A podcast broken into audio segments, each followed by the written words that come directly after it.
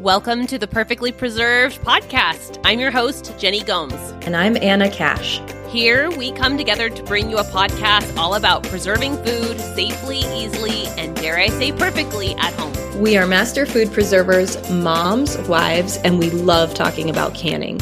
We've decided the world needs a podcast that shares up to date, modern, safe information about canning, dehydrating, freezing, freeze drying, and more. We answer listener questions teach beginner and intermediate techniques, and share our very best tips for preserving successfully. We'll show you how to find trusted recipes, sources, and more so you never have to second guess your preserving practices again. Ready to can like a master preserver? Let's get into today's episode.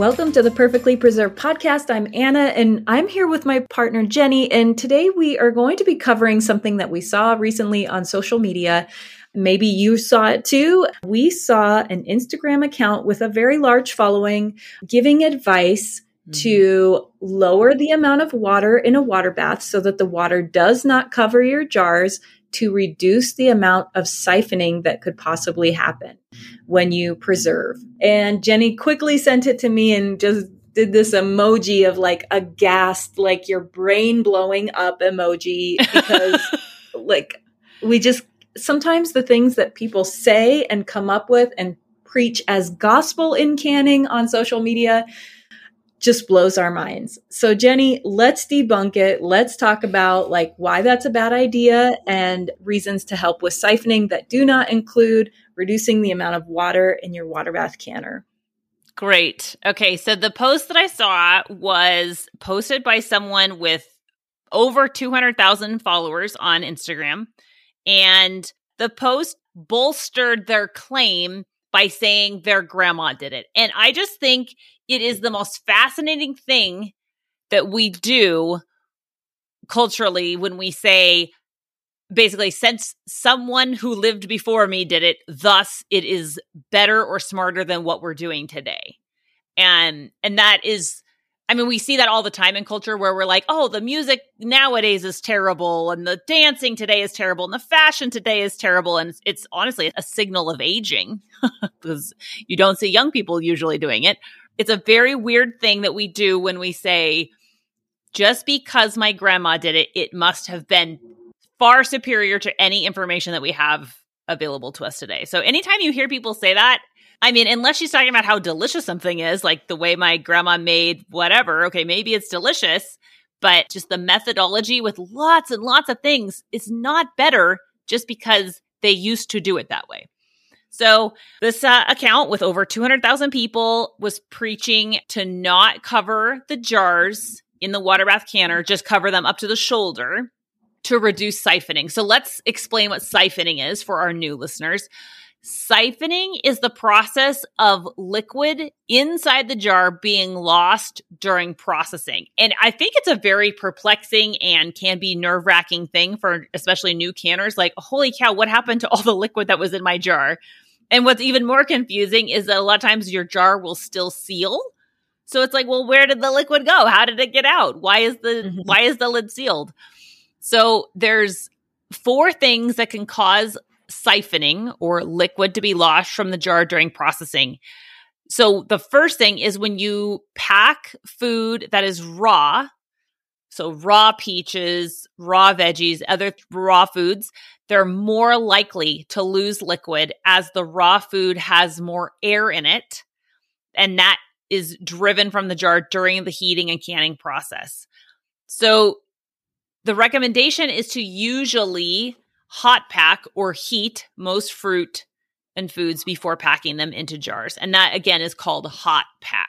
Yeah. So the second way that you can reduce the amount of siphoning that happens in your jars is to keep the temperature pretty steady.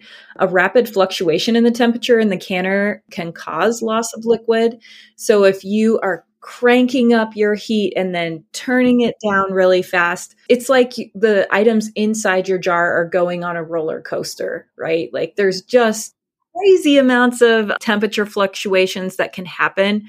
I see this a lot in a pressure canner if people reduce the temperature or crank it up really high.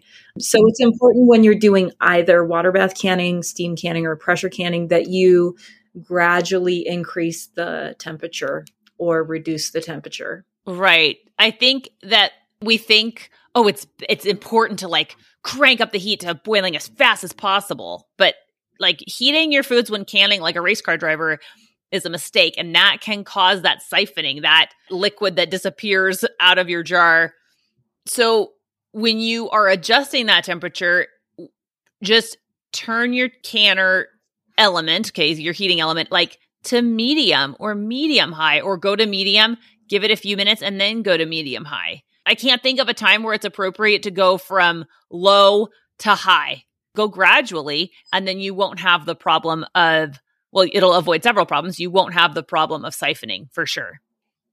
So, removing jars from the canner too quickly after processing is another way siphoning can be triggered. It causes a stress that sends the liquid out of the jar. So, that's another temperature change issue, right? So, when the processing is done, you can remove your canner from the electric burner, remove the lid from the boiling water bath canner, and allow the jars to sit in hot water for five minutes remove a steam canner from heat and allow the jars to sit for five minutes with the lid still in place before you take the lid off. So you can give yourself five or 10 minutes in between the end of the processing time and before you pull the jars out of the canner. And I honestly, I almost always wait 10 minutes. Just 10 minutes is the right amount of time for me to go do one more thing or do something else and then come right back. Pressure canner directions include a 10 minute wait after the pressure returns to zero and the pressure regulator or weight is removed. So it's the same thing with the pressure canning. You can turn it off, and after there is zero pressure in the pot, still give yourself 10 more minutes. This allows the temperature in the jars to equalize to the surrounding temperature and reduces siphoning. I was going to say, I see this all the time in the pressure canner. People talk about siphoning, and really it's because they don't wait that extra 10 minutes for the temperature and the pressure to just like chill out for 10 minutes. Because when it comes down to zero, I'm sure there's a lot of heat still in there. And as it comes to the same temperature as the ambient air in your kitchen, there's going to be a temperature fluctuation. So, yeah, I see this all the time in pressure canning, but I also see it a lot in pie fillings. Have you had this happen where you live, Jenny? I feel like I have to give my pie fillings at least maybe a little more than an inch, even because my pie fillings just expand in the jar so much. I think it happened to me one time with peach pie filling. And maybe this is a nice sidestep into peaches in general. Peaches and maybe other stone fruit halves or pieces are notorious siphoners or cause siphoning. They're they aren't siphoning, they cause the siphoning, right? And I think it's in part because they have a lot of air in them. Large pieces of fruit tend to allow for air to be stuck underneath them, kind of like an overturned boat. There's air underneath them. You can be sure when you're packing any food item to use a chopstick, or I always use like the other end of a wooden spoon, the handle of a wooden spoon, to just move the fruit or food around in the jar a little bit to allow for that air to come up and out of the food mixture. Because yeah, I'm glad you mentioned peaches. In my experience, I have only I think one time have I had my pie fill siphon and it and they all sealed. It must have been just barely. But peaches, I mean, I get people ask me all the time, like, why did this happen to my peaches? Why is there, you know, two thirds of the liquid gone from my peaches? So in my experience, it's been just like peach halves, I think is probably the one that I get the most questions about is peach halves. Okay. And now, a quick word about our courses. Want to learn more about canning? Check out our video courses. Anna's beginner and advanced canning courses are available at smarthomecanning.com. And Jenny teaches a variety of courses, including the super fast steam canning course at startcanning.com. Use code POD25 to get 25% off those courses today. That's code POD 25 to get 25% off today. Some people who have had siphoning in the past will mm. overfill their jars to possibly like you know compensate for siphoning that might happen but overfilling jars actually encourages liquid loss because it can get up underneath that seal and risk a seal failure because during the heat processing contents of the jar expand so too little space between the lid and food forces liquid out of the jar when it is heated so make sure and use the correct headspace when filling jars and all of your recipes your tested recipes, I guess I should say, will give you a headspace recommendation for your jars. Right.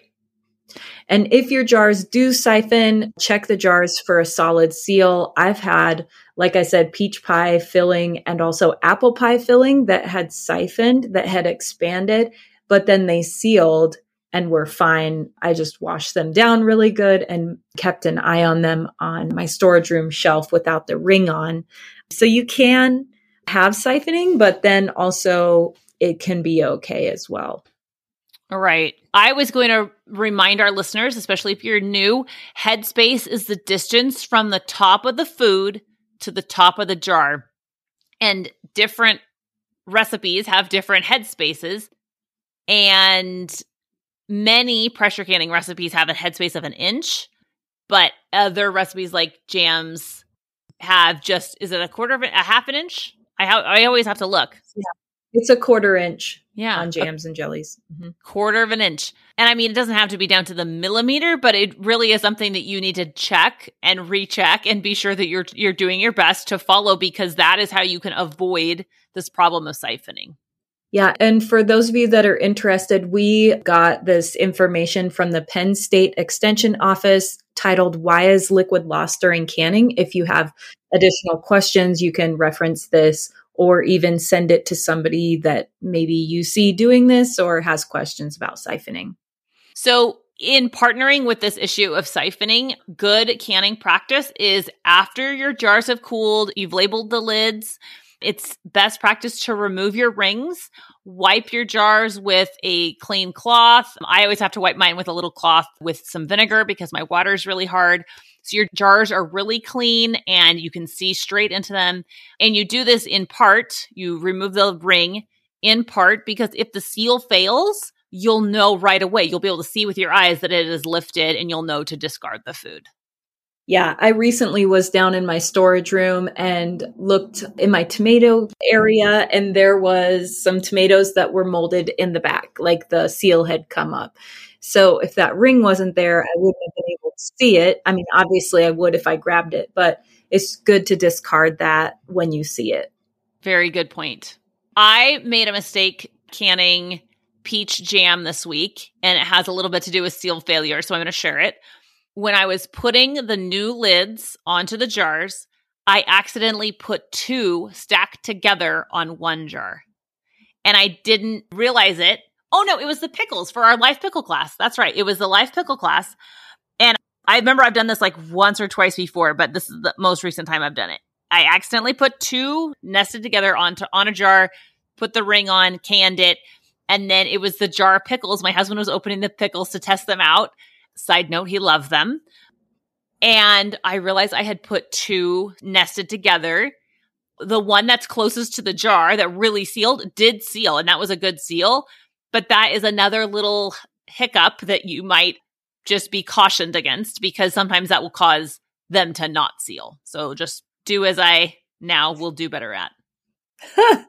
that's interesting. I've never had that happen before, but that's cool that like the bottom lid sealed it yeah i mean i got lucky and it's good like if you discover that if you discover like uh-oh that was uh, you know a little mistake that's just the jar you use first and you can always also guard against spoilage mm-hmm. by putting that jar in the refrigerator until you're ready to eat it and then obviously storing it in the fridge after you've opened the open the lid right right that's perfect well, I have been getting ready for a market this week. And so I have been furiously picking and making my kitchen like the floor oh my gosh it is so sticky i am so ready to mop it oh. Uh-huh. but i know i'm going to wait until after this market is over because if i don't then i'm just it's just going to get sticky again so i'm just kind of like dealing with it for the time being and then after saturday i'm going to give it a good mop.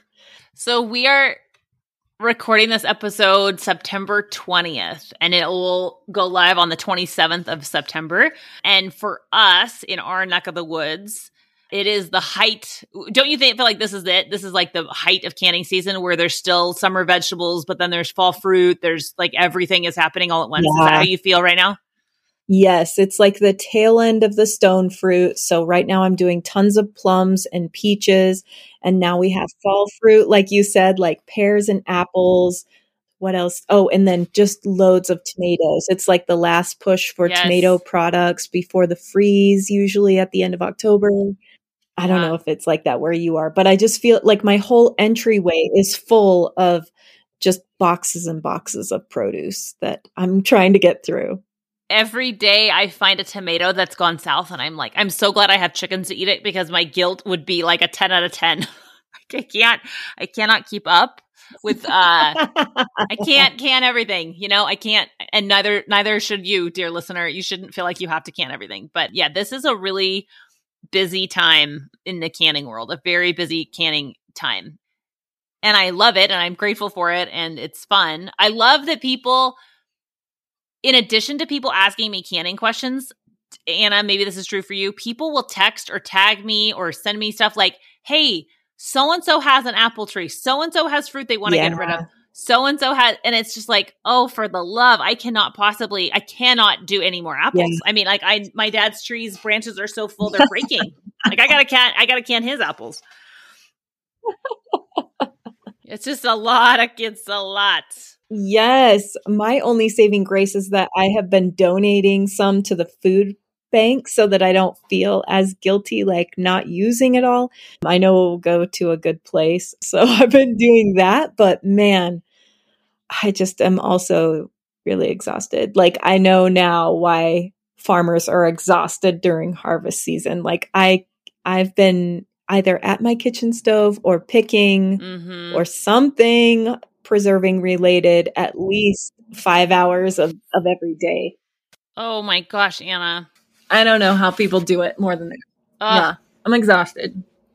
Well, for good reason. You're you're burning the candle at both. You're boiling the pot at, on both burners. You're uh, totally wore out. I'm sure. but you know, it's for such a short period of time. Like yeah. in the winter, I'm sure I will reminisce about you know, all the fruit I picked and stuff like that. So, and I'm freezing a bunch so that I can also, you know, have some for winter preserving, things like that. So I'm not doing it all right now. Feels like I am. right. That is a very good point. You can always freeze food to can when it's slow, for sure. All right. Well, thank you, Jenny. This was a fun episode to record. And just remember, like, sometimes the things you see on social media aren't always the best tips and tricks. So if you ever have questions, reach out to us or reach out to a local extension office with your questions. Always take it with a grain of salt unless it's cited by a trusted, reliable source. Right. Is just my two cents. Well, that. It's worth a lot more than two cents. Also, beware of the advice of or the the support that oh my grandma did it just because your grandma i mean your your grandma did all kinds of things you would never do now right so just i would just be also be aware if that's the support that someone's giving that isn't great. That's not evidence. That's not a great reason to to trust that source. Yeah. Because canning is a science. It's not it's a little bit different than baking or cooking right? Mm-hmm. the acid values and ph are really important and they have recommendations and there's a, a lot of scientific evidence that's new and it's important to keep in mind as well. Right. Great. Great episode. Thank you anna. Yep. Have a good week everyone that's our show we don't want you to miss an episode so please be sure to subscribe if you found this episode helpful and informative please give our show a rating and review it only takes a few seconds and it really helps our show grow. Follow us on social media at Smart Home Canning and at The Domestic Wildflower. Email your preserving questions to perfectlypreservedpodcast at gmail.com and we will do our best to answer your questions on the show. Thanks so much for listening. Stay tuned for our next episode released every week.